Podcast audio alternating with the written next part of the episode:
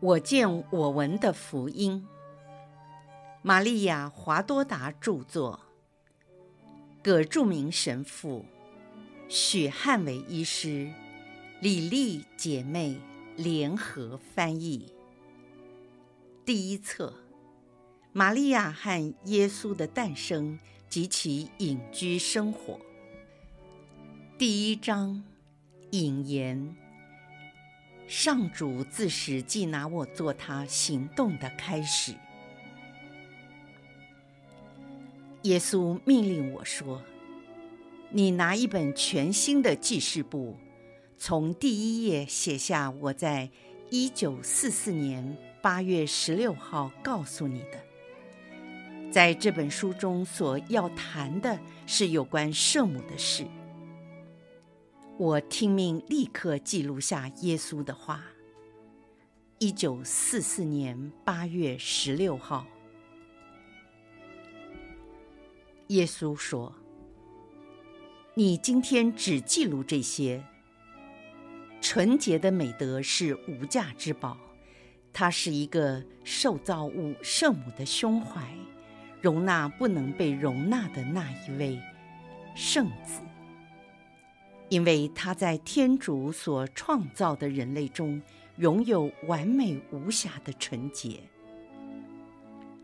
天主圣三连同他所有的一切美善下降到人间，居住在小小的空间里圣母的怀中，但未因此而降低了自己的身份。是童贞圣母玛利亚的爱及天主的旨意，使这个空间扩大，变成了一个天堂。天主圣三愿意用以下的方式来显示自己：圣父，万有的创造者，如同在创造工程的第六天一样，又重新创造了一个女人。造出了一个真正完全酷似他的女儿。天主的形象铭刻在圣母身上，是那么的清晰，只有天父的独生子耶稣能超过他。圣母玛利亚能被称为天父的次女，是由于她将自己所领受的圣德保持得完美无瑕。又因她是天主圣子降生为人之母，圣神的敬佩及天上的皇后，因此她的地位仅次于天父的亲子耶稣基督。在天父的永恒思想中，她也是第二，从永远被圣父所喜悦的。圣子是圣父的独生子，也是玛利亚的独生子。因着圣宠的奥迹，自从在他内降孕之初，就把自己的真理与智慧传授给了他。圣神在他内，就好像提前及延长的五旬节出现在人间。爱。亲临在那充满爱的女子心中，她又是人类的安慰者及圣化者，因为圣母所生的耶稣就是那位圣者。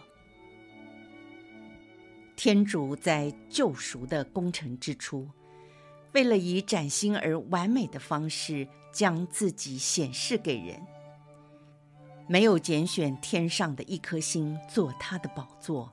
或权贵的王宫为住处，也未以天使的翅膀为脚凳，却选择了无殿的胸怀降生人间。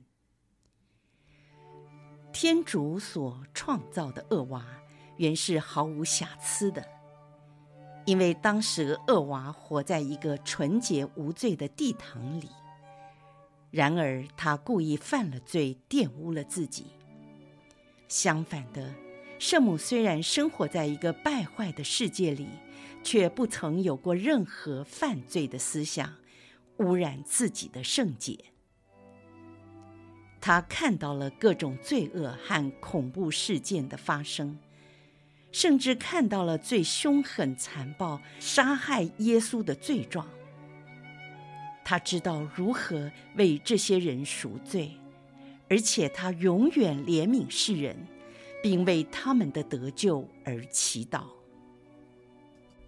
耶稣补充说：“刚才所说的，是为引导你们对很多神圣的事实有所认知，并使你们获得安慰。”